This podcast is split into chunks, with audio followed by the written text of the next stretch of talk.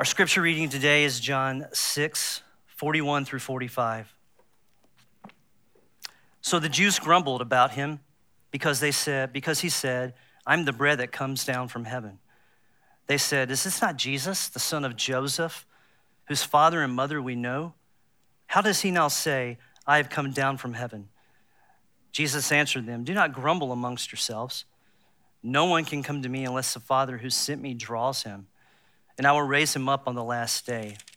It is written in the prophets, and they will all be taught by God.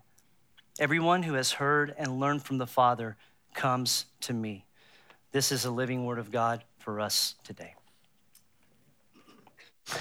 Thank you, J J.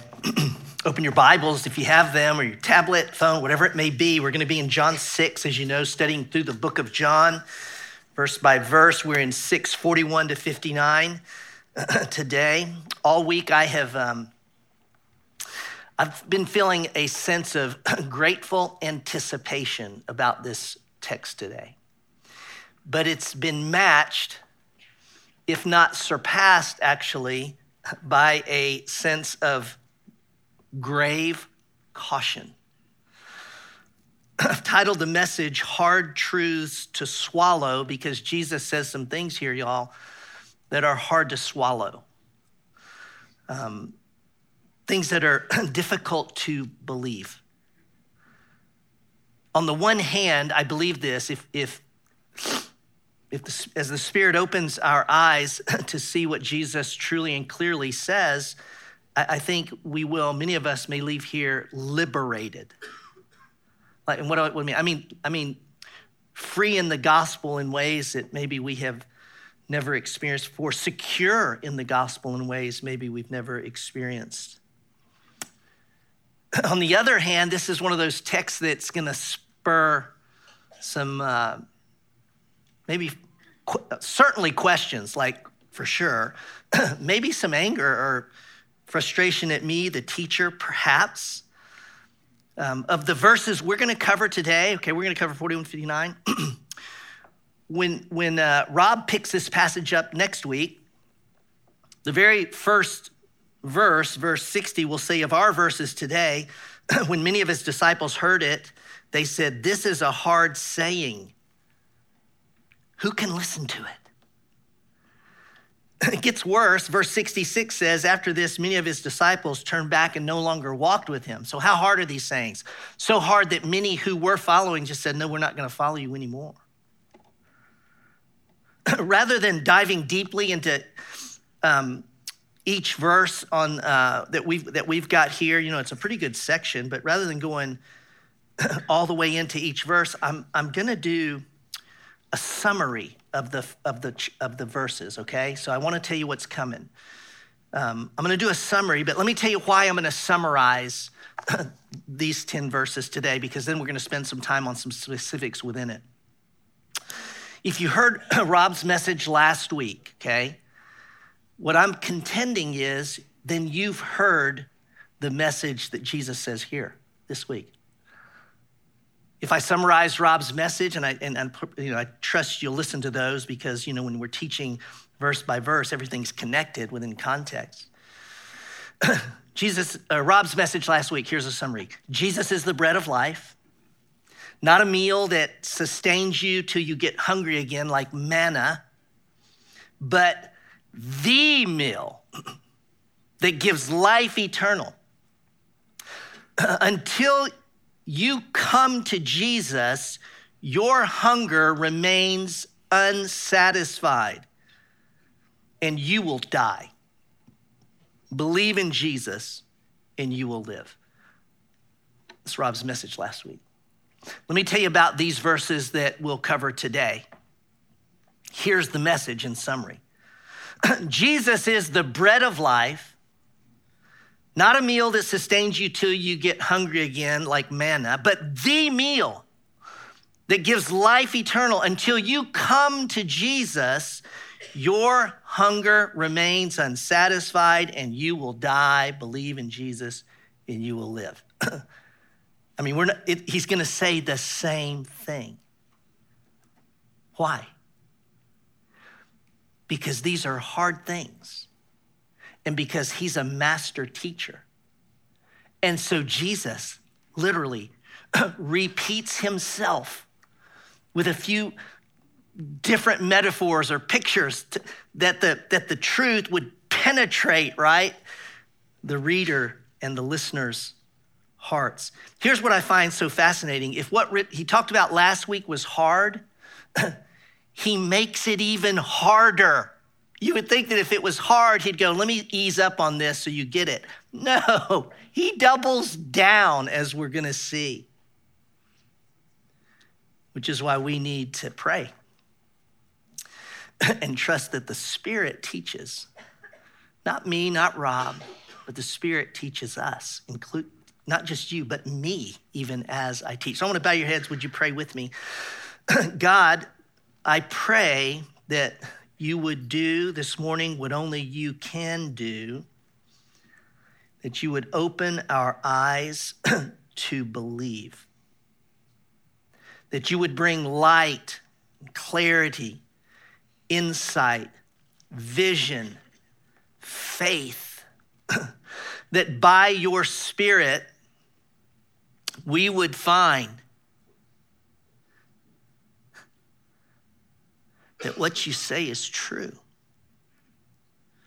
And by your Spirit, we would come to trust what you say is true. That we might rest in your grace. This we pray in Christ's name. Amen. Now we're gonna look at three headings. Uh, again, I'm gonna fly through the first two because the third's gonna take some time. I'm gonna put them on the screen so you'll see them. Here's the first heading. This is just the first few verses, and I'm gonna read them. Grumbling, grumbling. Why, why are they grumbling? Around the hard truth of Christ's deity. Look again at the verses J J read. We're gonna go a little farther, excuse me. Beginning in uh, verse forty-one, we pick up the story. So the Jews grumbled about him because he said, I am the bread that came down from heaven. And they said, is this not Jesus, the son of Joseph, whose father and mother we know? I mean, he's like, we know your mom and dad. How do you come down from heaven? How does he now say, I've come down from heaven? Jesus said to them, do not grumble among yourselves. No one can come to me unless the Father who sent me draws him. And I will raise him up on the last day. It is written in the prophets, and they will and they will all be taught by God. Everyone who has heard and learned from the Father comes to me. Not that anyone has seen the Father except he who is from God. He has seen the Father. That's Jesus speaking of himself. Truly, truly, I say to you, whoever believes has eternal life. I am the bread of life. Your fathers ate the manna in the wilderness and they died. This is the bread that comes down from heaven so that one may eat of it and not die. I am the living bread that came down from heaven. If anyone eats of this bread, he will live forever. And the bread that I give for the life of the world is my flesh. The hard truth of Christ's deity. When I say deity, and we've covered this, you know, it's it's the, that he's God. He's not just a man that's spiritual. He's not just a good moral teacher. No, he's fully God and fully man. We read in these section, the section I just read, four times he speaks of his identity. What do you mean? Is that, well, he speaks of where he comes from, that is, this is who I, I am, where I come from. And he declared, it declares who he is, verse forty-one. I'm bread that came down from heaven, verse forty-two. I have come down from heaven, verse forty-six. I am he who is from God, verse fifty. I'm the bread that comes down from heaven.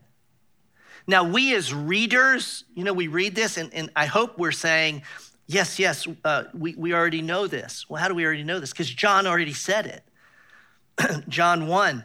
In the beginning was the Word, the Word was with God, and the Word was God. He was in the beginning with God, and the Word became flesh and dwelt among us, right? We've read that. And you go, well, hadn't these guys read that? No, they didn't read that. They didn't have that. Now they had the Old Testament, which Jesus, we know, is going to say was enough. You know, we have John one that clearly expresses this. Jesus has, has said nothing in these ten verses that he hasn't already said in the previous ones. That's why I said it's a review. With one exception, okay? With this one exception, he says, I am the bread, and he adds this, and the bread is my what? What does he say? My flesh. Now, you know, I, I empathize with, with them. I mean, if he'd have said that to me, I'd have been, that is what? By flesh here, he uses the Greek for the physical body. He's talking about this. You know, later Paul will talk about the flesh as a principle of the uh, the principle of fallen na- our fallen nature is the flesh. It's that principle bent away from God. Jesus is using this here very clearly as this, this body. Eat my body. They move from grumbling about his deity to disputing, here's the next heading, disputing the hard truth about genuine belief. Listen to fifty-two to fifty-nine. Then, it says, the Jews then disputed among themselves, saying, how can this man give us his flesh to eat? How did they take it? I mean, I, I, they, they took it literally.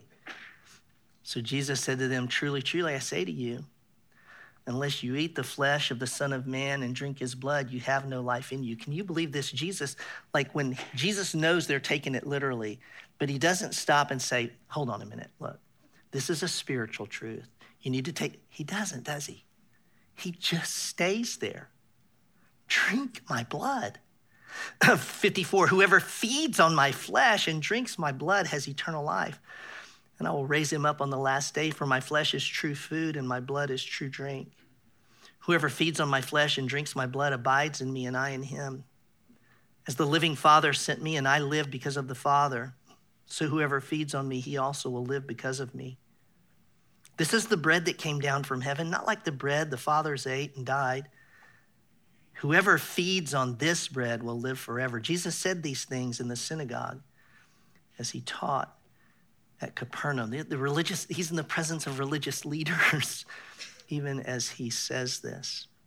Gross is really not a strong enough word for what they felt when Jesus said this. It's, it's beyond gross. It's appalling physically. It is anathema morally. I mean, they thought cannibalism, quite frankly, literally.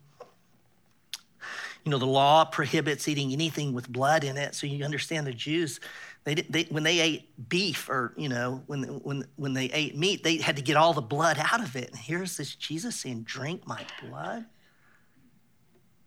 There's a number of ways to resolve that. I think the, the, the easiest, and, and I think, and it's a very appropriate way, is to let the, the, the context speak for itself and let us take, you know, when we say we take the Bible literally, we we, we also, that, that doesn't mean, you know, Jesus says, I'm a door. We don't take it literally, he's a door. We understand literature, and that's Jesus speaks in metaphors and analogies, right? Let's look at this in a chart. I'm gonna throw this up here. When we look at the verses where he says these things, note the verse, the action, and the result. Verse forty, if you believe, you have eternal life. forty-seven, he who believes has eternal life. Verse fifty, if you eat, you will not die. That sounds like eternal life. If uh, fifty-one, if you eat, you will live forever, uh, eternal life. fifty-four, if you feed on me, uh, you have eternal life. fifty-eight, if you feed on me, you live forever. Now, now consider this, that John wrote his entire gospel, okay, this is where you take context. He wrote his entire gospel with one purpose, John twenty, verse thirty-one. But these things are written so that you may believe that Jesus is the Christ, the Son of God, and that by believing, you may have life in his name. So we know what why John's writing, so that we'll believe. So when we look at these, we look at this context and we see, wait, eternal life is, is the same all the way across the board, right? So, so the, the, the, the result is life forever. The action he describes here is believes, believes. Then he goes into this metaphor of eat, eat. So it's appropriate to understand this, that when he says feed on, eat, my flesh, drink my blood. Those, those metaphorically saying, believe, right? Is everybody with me on this? So all of those things are equal to, commensurate with, believe. But listen, he's saying these things because biblical belief is no light belief. It's no light lunch. It is a wholehearted trust, rely upon, depend. You see what I'm saying? It's not just, I believe. No, it's to, it's to, as Walt Kaiser, New Testament scholar, says this, he says it's to be united to him by faith and to participate in his life. You see that? You see the, the weight and gravity of biblical belief, even in these words that Jesus uses. Again, it's a truth, right, that they could not swallow. Now, here's where I want, I want you to note. These are truths that those who have yet, they've not, these are people who have not put their trust in Christ, you know, and they're they're going, I can't, we can't eat your flesh, you know, no, no, what's he talking about? I know your mom and dad, you didn't come from heaven. These are non-Christians who can't swallow that truth. Now, with the benefit of the gospel that we're reading, the Holy Spirit, you know, who who has, has been given, you know, post-resurrection, who lives in us. I, I think it's safe to say, whether you're in the room or you're online, that I for us to read that, that's not that hard to believe. Do you know what I'm saying? In a sense, we go, okay, he means he means flesh is to believe. So I don't I don't know that that's so difficult for us. But when we go back into this passage, and this is where Rob and I put the brakes on and said we're going to pause and hit a few of these in a little more depth. When we go back and spend a few moments diving deeper in some of Jesus' words, oh my, listen. Those of us who, who know Christ, we find some things that trouble us. Perhaps as deeply as his words troubled them. And you'll see this in a moment. My hope is that by the Spirit, we might avoid the grumbling about these things. We might reject disputing about these things. And we might come to a place where I'm putting this third heading, a place of marveling. So here's where we're going to spend the rest of our time marveling. About what? The hard truth about God's sovereignty and salvation. The hard truth about God's sovereignty and salvation. So, a few preliminary comments. One, y'all, we're not going to settle an issue that's been debated for hundreds of years in these next fifteen minutes. So this is not about definitively settling a theological debate, because that debate will continue far beyond us. But a lot, so I'm saying that to say a lot of what I'm getting ready to do will be left unsaid. And so it's gonna be, um, you're gonna struggle, okay? And that's okay. Secondly, there's room for different theological understanding of these things. Please hear me. I would not die for what I'm about to teach you. I wouldn't. Uh, this is not the deity of Jesus. This is not the resurrection. This is not the need for trust in Christ, okay? So I would not die for these things. I would not break fellowship with anyone who saw it differently. I'm probably gonna say this more than I need to, but trust me, I will take a position that say is here. I know plenty of people far smarter than me who love Jesus and know Jesus who would stand here in a different place, and it's okay. And yet I believe what I believe because I believe it makes a huge difference in terms of our understanding of, of the gospel. And I, I will say, along with Rob, and Rob and I are aligned in this and what I'm talking about today, it puts the glory of the grace of salvation where I believe it belongs, on God alone. And again, I don't say that to discount another position, but this is what we believe the Bible teaches. You know, Y'all got, you're gonna have questions firing off in your head. I'm not gonna answer them. Uh, um, I'd love to sit, I mean this, I'd love to sit with you, interact with you when you wanna discuss things. You're gonna drive home today going, I don't know if I got that. There can be some chatter going on, okay? I did this a few weeks ago. I'm gonna do it again. I'm gonna put my email up. So just email me um, if you want to. And it'll be all, Everything will be fine. Okay? No, I'm kidding. Put my email up there. There you go. You can you can take a picture of that. And uh, I mean it, you know, go, hey, help me understand this better, and we can struggle with it together. Let's start here. I think we've established that to come to Jesus is to believe in Jesus. So to, to come to Jesus is to believe. It's to eat his flesh and drink his blood. With that, with our start, with that as our starting point, let's begin and look at a couple of passages. And there's so many places we could go. I'm going to move rather quickly. Most of these will be on the screen, um, but you can look in your Bible. Go back to verse thirty-seven. Rob touched on this last week. Verse thirty-seven. Note what Jesus says: "All that the Father gives me will come to me, and whoever comes to me, I will never cast out." out. Question, according to this verse, who comes to Jesus? According to this verse, all that the Father gives, that's who comes. Look at verse thirty-nine. "And this is the will of him who sent me, that I should lose nothing of all that he has given me, but raise it up on the last day." So there's those who, who God the Father gives to the Son. So there's these, he gives them to the Son. How many of those does he lose? These are not trick questions. None. He, he doesn't lose any. Look at verse forty-four. "No one can come to me unless the Father who sent me draws him," and I, he repeats himself, "and I will raise him up on the last day." What's the condition that must be met in order for someone to come to Jesus? What's the condition? There's some, the Father has to draw them. So if the Father doesn't draw them, again, I'm, I'm, this is how I understand it, and I know I'm in these very specific verses, but they can't come unless the Father draws them. That's what it says. Look at verse sixty-five. Rob will get here next week.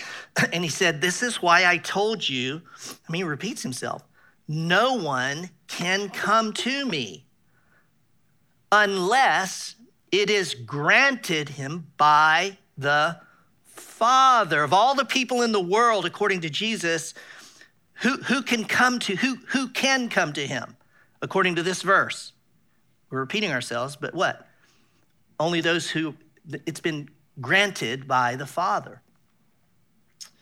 Verse thirty-seven is the positive side. Let's note that. All that all that the Father gives come. Verse forty-four, he's saying the same thing, only he's coming from the negative side. He's going, no one can come unless the Father draws. Verse sixty-five, he comes to the negative again. He says, look, no one can come unless it's been granted by the Father. Boy, these, so now you know, now you know I put Rob's email up there, right?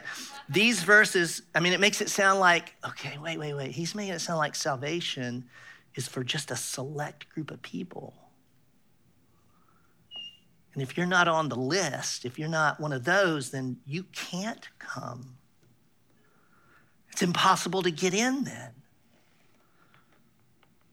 Sounds like the whole thing is rigged. And God's just rigged it all. And the implications of that are, uh, but what about, you're right, your mind, what about? Now, let me offer an alternative thought on this, and I'm going to unpack this.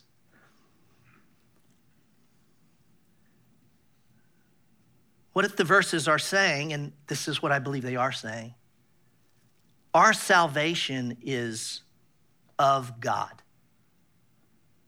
from beginning to the end. Those who have come to put their trust in Christ have done so because God willed it, initiated it, orchestrated it, applied it, and will consummate it. That phrase Jesus says, I'll raise them up on the last day. Said another way, our salvation is ultimate. See, I'm speaking in ultimates. It's ultimately not about us. It's about God the Father giving God the Son a people purchased by the blood of the Son. This is salvation. Our salvation is about God's mercy and grace and goodness and kindness and steadfast love. See, so now we're in this, aren't we? These verses, oh my gosh, it's, we got to wrestle with this. Speak of the sovereignty of God in salvation. And the issue is not that we, here's, here's what I want to say to you. It's not that we fully understand it. We won't. The issue is, does the Bible teach it? If the Bible teaches it, then we must believe it. And when we do, I believe we're changed by it. Now, I have stepped into the doctrines, you all, you all know this, I've stepped into the doctrine of election and predestination. Why have I stepped into this? Because Jesus says it. Because Jesus speaks of this. We've got to wrestle with this. I'll say it again. I will take this position. Rob and I will take this position. Others will take another position, okay? And that's okay. They'll look at it, they'll, they'll look at things differently. We would expect, if Jesus speaks this way, for the apostles to pick up on it so that when they're teaching about the gospel, they would kind of, they would speak of these things. There's a lot in there, but we can't, we can't cover it all, but just consider these. Look on the screen. This is Acts thirteen forty-eight. This is the New Living Translation. When the Gentiles heard this, speaking of the gospel coming to them, they were very glad and they thanked the Lord for his message, and all who were chosen for eternal life became believers. Turn in your Bibles to Ephesians, because I want you to read this with me. Not, we're not going to be able to dive into it. We've actually taught Ephesians at this church twice. You can go back and listen to those messages, but look at Ephesians chapter one, verses four to six. Start at verse three. Blessed be the God and Father of our Lord Jesus Christ, who has blessed us in Christ with every spiritual blessing in the heavenly places, even as he chose us in him before the foundation of the world. Mm.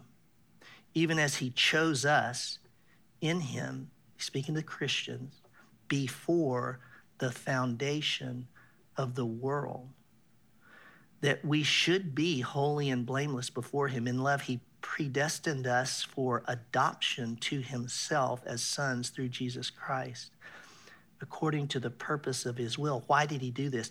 To the praise of his glorious grace with which he has blessed us in the beloved. Wait, he chose us before. Why? To the praise of his glorious grace. He predestined us for adoption for his own glory.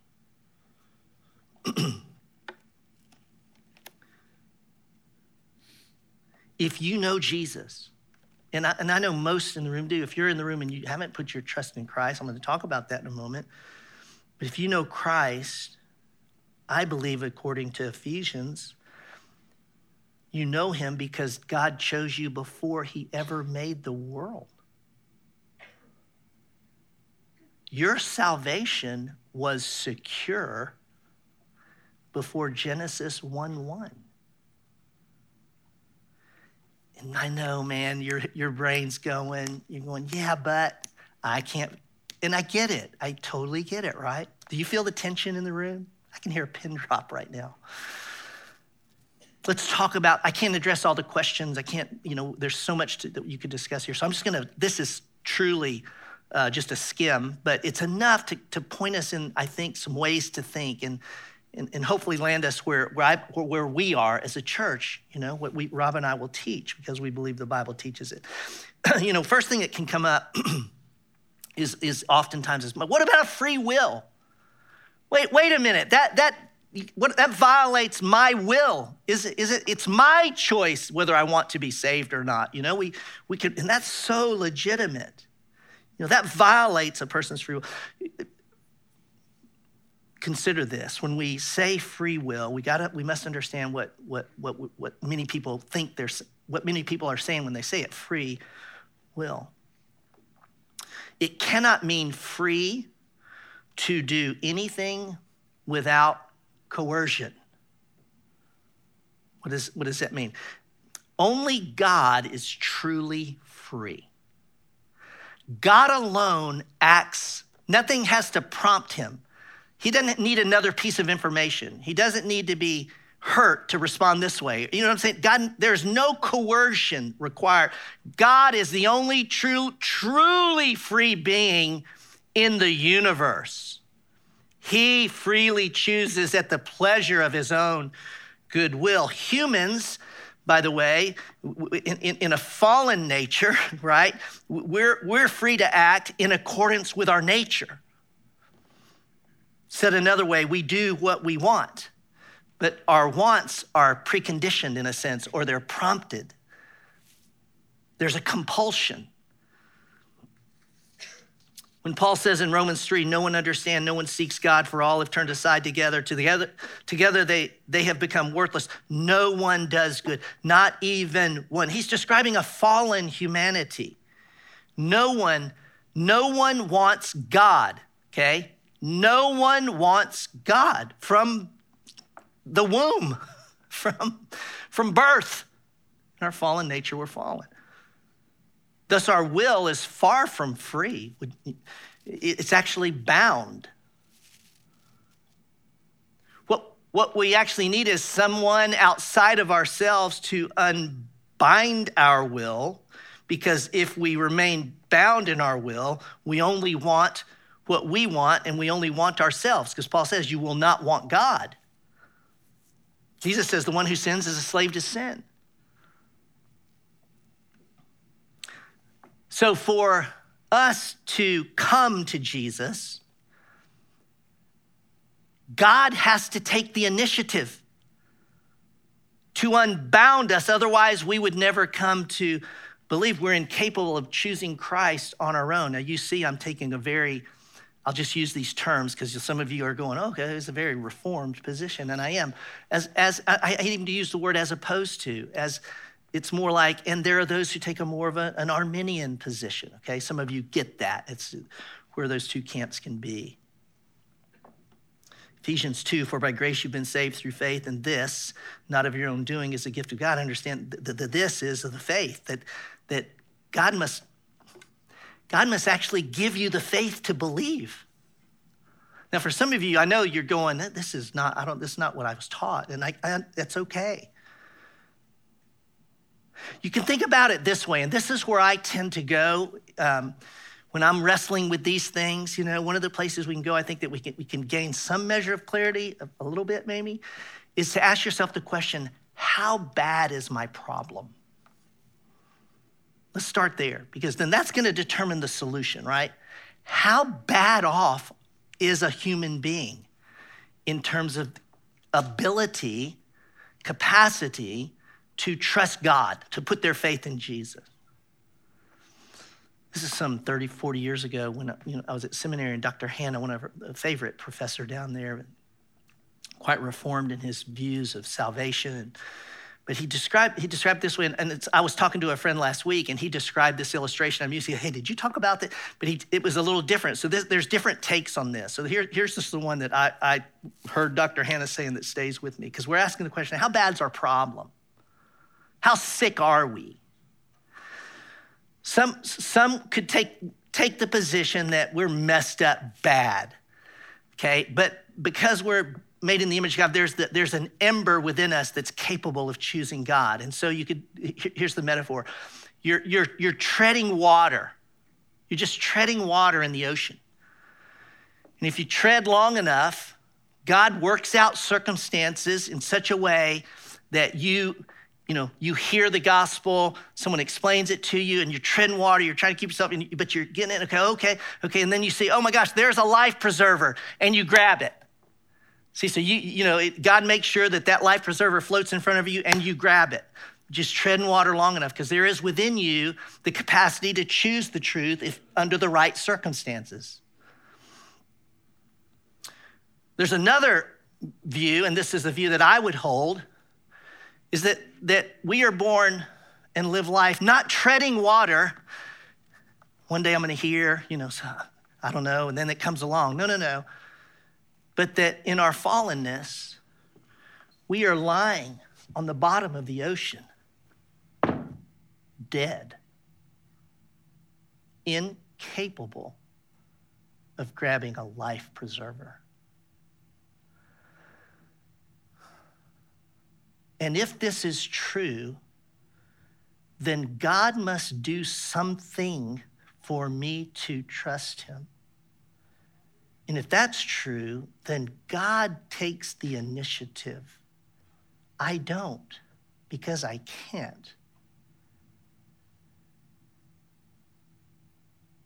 And so in salvation, God births faith in the dead. Now, in terms of timing and all this, you know, you can argue all this, but God acts first because I'm incapable. And he births life in me. There's a sense of regeneration in me that, that opens my eyes and I go, I believe. But I was totally incapable of believing until God acted upon me. And I know these questions come, well, wait, why did he act on you and not someone else? I don't know. I don't know.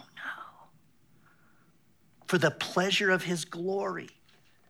Why me, God? We should all ask that question. And we should all answer it for your glory. Thank you, God.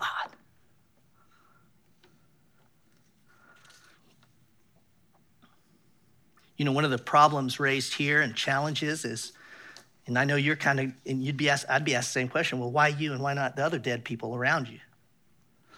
You know, it, it it's a second point around this. Does that mean God predestines some to heaven and some to hell? Like from all eternity, from it's all rigged. From all eternity, God predestines these for heaven and he predestined those for hell. That's called double predestination. Well, that's a huge can of worms. There's so much in that. Let me just address it briefly in this way. That's not what the Bible, I don't believe that's what the Bible teaches. It's not what I'm teaching here. In summary on this point, by our lineage from Adam and Eve, okay, by that lineage, all people, okay, are destined for an eternity apart from God. We're all destined for hell. We're all destined for eternity apart from God. And what election says is, before the foundation of the world, yes, God did elect. All are, all are destined. God elected some. And he passes over others. And you go, oh my gosh, how can he do that? I don't know. This is what the Bible teaches.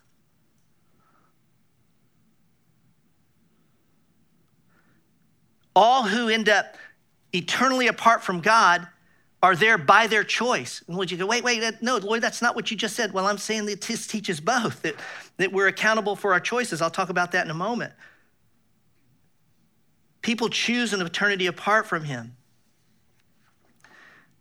And to question, why do you choose some, why do you choose others? There's a wrestle here that says, well, you know, this is, this is definitely the clay calling the potter to task. There's another question around this that says this, if this is true, the offer of salvation, is it real? Is it real? If it's, is it a real offer? Well, this is the only thing I can say. I can, I just say, well, we got to listen to Jesus and we got to look at the apostles. And the offer they made for salvation was never, hey, you're elect, so let me tell you something. It was never that, was it? What was the offer of salvation from Jesus' lips and the apostles? Read Jesus' words here. Whoever believes, everyone who feeds on me, you see, it was a, it was a universal offer.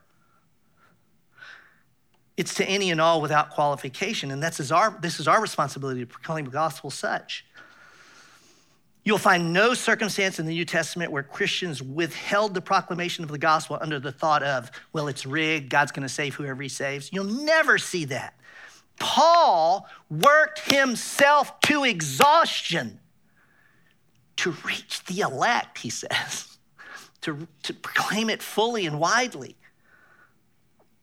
No one can stand before God. This is just, I know these tensions are like, eeh. But no one will stand before God and, and God and say to God, I didn't trust, I didn't put my faith in your son Jesus because you didn't elect me. That's not gonna happen according to the Bible. We're responsible for our choices. And you're watching, you're listening to me, you're online, you hear this week after week, we say, put your trust in Christ. Why won't you put your trust in Christ? You can't, you can't say, because I'm not elect. No, it's your choice.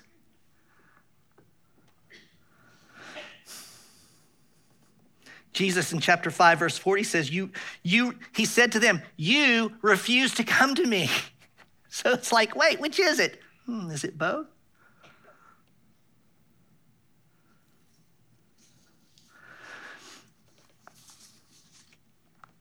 I know you've been wondering about this swing. You know, this is two thousand four, I talked about this, and I did this way back, you know, and I, I haven't changed my mind since then. I mean, I, I'm just more, I'm, I'll tell you, since teaching this back then, I would just say to you, I'm just more, I'm not even gonna use the word confused, because I don't wanna say confused. I'm more convinced, but I'm also humbly convinced. This is what I believe the Bible teaches. It's okay if we disagree. Old illustration. Before you, if this, if these, if this is the, if this is the gate to heaven, if this is the gate to heaven, you've heard this before, that on this side of heaven, you read the sign above it and it says, whosoever believes will have eternal life. So we stand here, we can't say, I'm not, a, this is, that's off the table. This is like big boy, big girl theology we're talking about here for those who know Christ. But the offer is always, who else, whosoever believes, come. And it's our responsibility. It's a real choice. It's a real choice. I want to put my trust in Jesus. And if you put your trust in Jesus, you step into, right, an eternity with God. It's not just stepping into heaven. It's stepping into a relationship that begins now and lasts forever. But on this side, I, I know it's kind of cheesy, but on this side of the door, what does it say? Chosen from before the foundation of the world. You go, which is it? Yeah, that's right. Yeah, exactly. And I, and I want us to think about these things in this way, perhaps. There is a tension in going, wait, is God in control or do I get to choose? Um, wait, am I morally responsible for my choices and it's real? Or does God have it all rigged and it's gonna be how he wants it?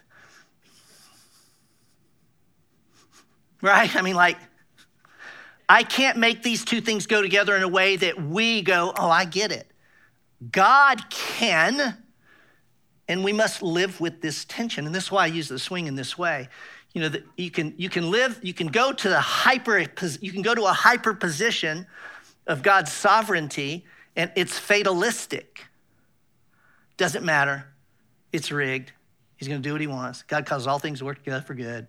Whatever he chooses, and you can, and you'll spend all your energy holding this position because you're afraid if I give in a little, you know, it'll swing too far. So you just, you're living way out in the in hyper Calvinism. May I say that? Hyper Reformed theology. I'm very Reformed in what I believe about this, but I pray it's not hyper. Or, right, you can go to the other direction and live at the extreme, and it's so important to you. And I get this, to preserve a person's will, that you're just not gonna give up on this. My will is my will. It's free. I choose. You spend all your energy keeping this position. You don't wanna give any of this position away because it would be, oh my gosh, then it goes over into this Calvinist, you know? I'm Arminian, whatever it may be.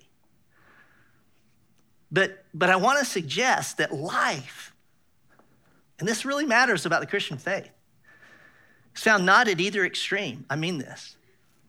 But in all seriousness, it's found staying in, in this middle, what? In the middle tension. Now, in a silly way, you know, swinging is actually fun. And may I say that, you know, when you're swinging, there's a sense of rest.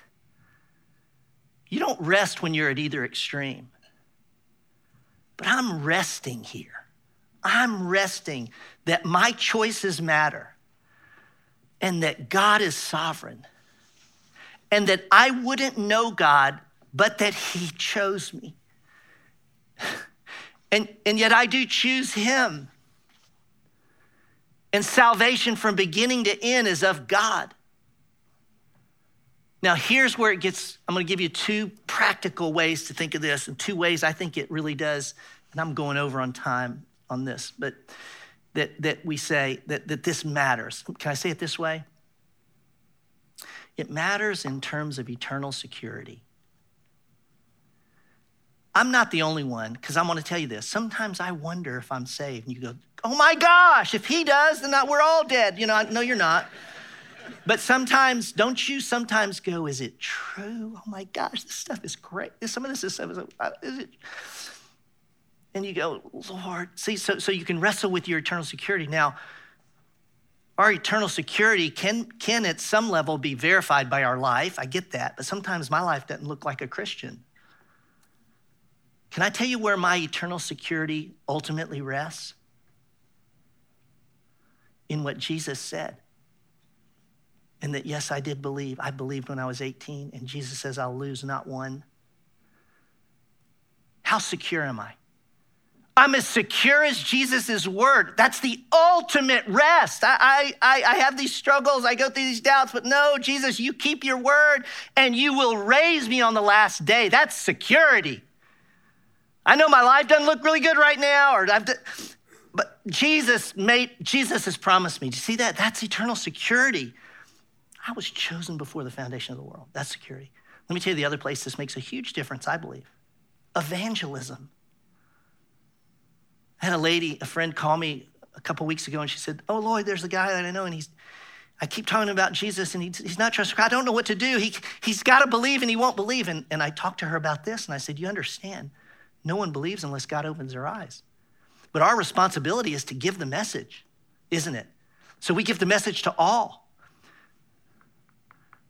And here's our confidence. God is still opening people's eyes to the gospel. It's not, it, you know what I'm saying? It takes the it takes the weight off of, but what if I say it wrong? What if I don't get the right words? What? God births new life. We get the privilege of sharing that message. And it gives tremendous confidence, right? That God will bring his own to himself. Man, that's that's rest. That's rest.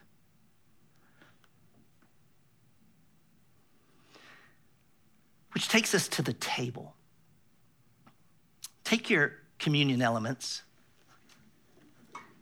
It's ten thirteen, so I've I have really I've really blown our time this morning.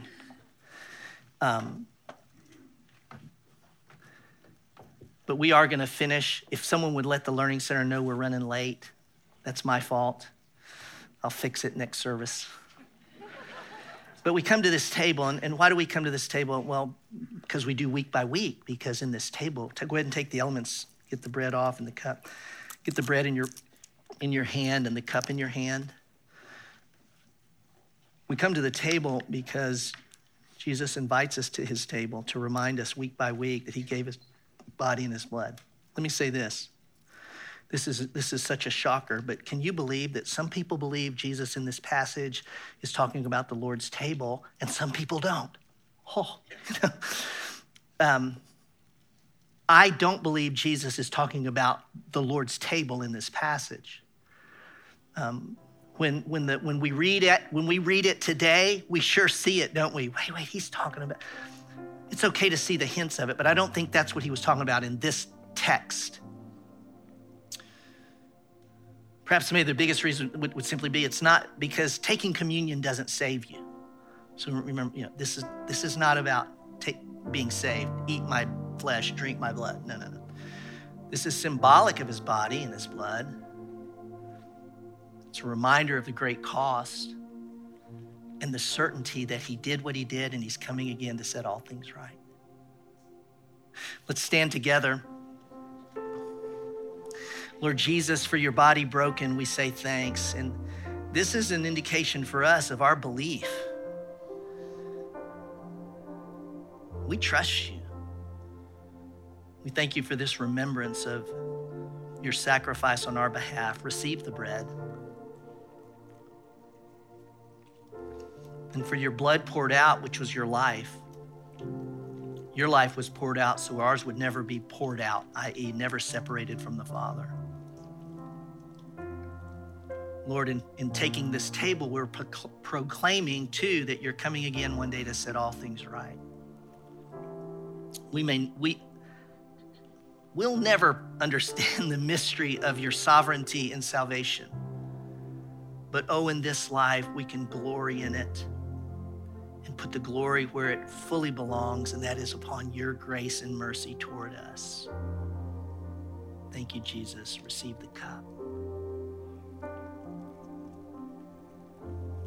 And hear our song, hear our prayer in it.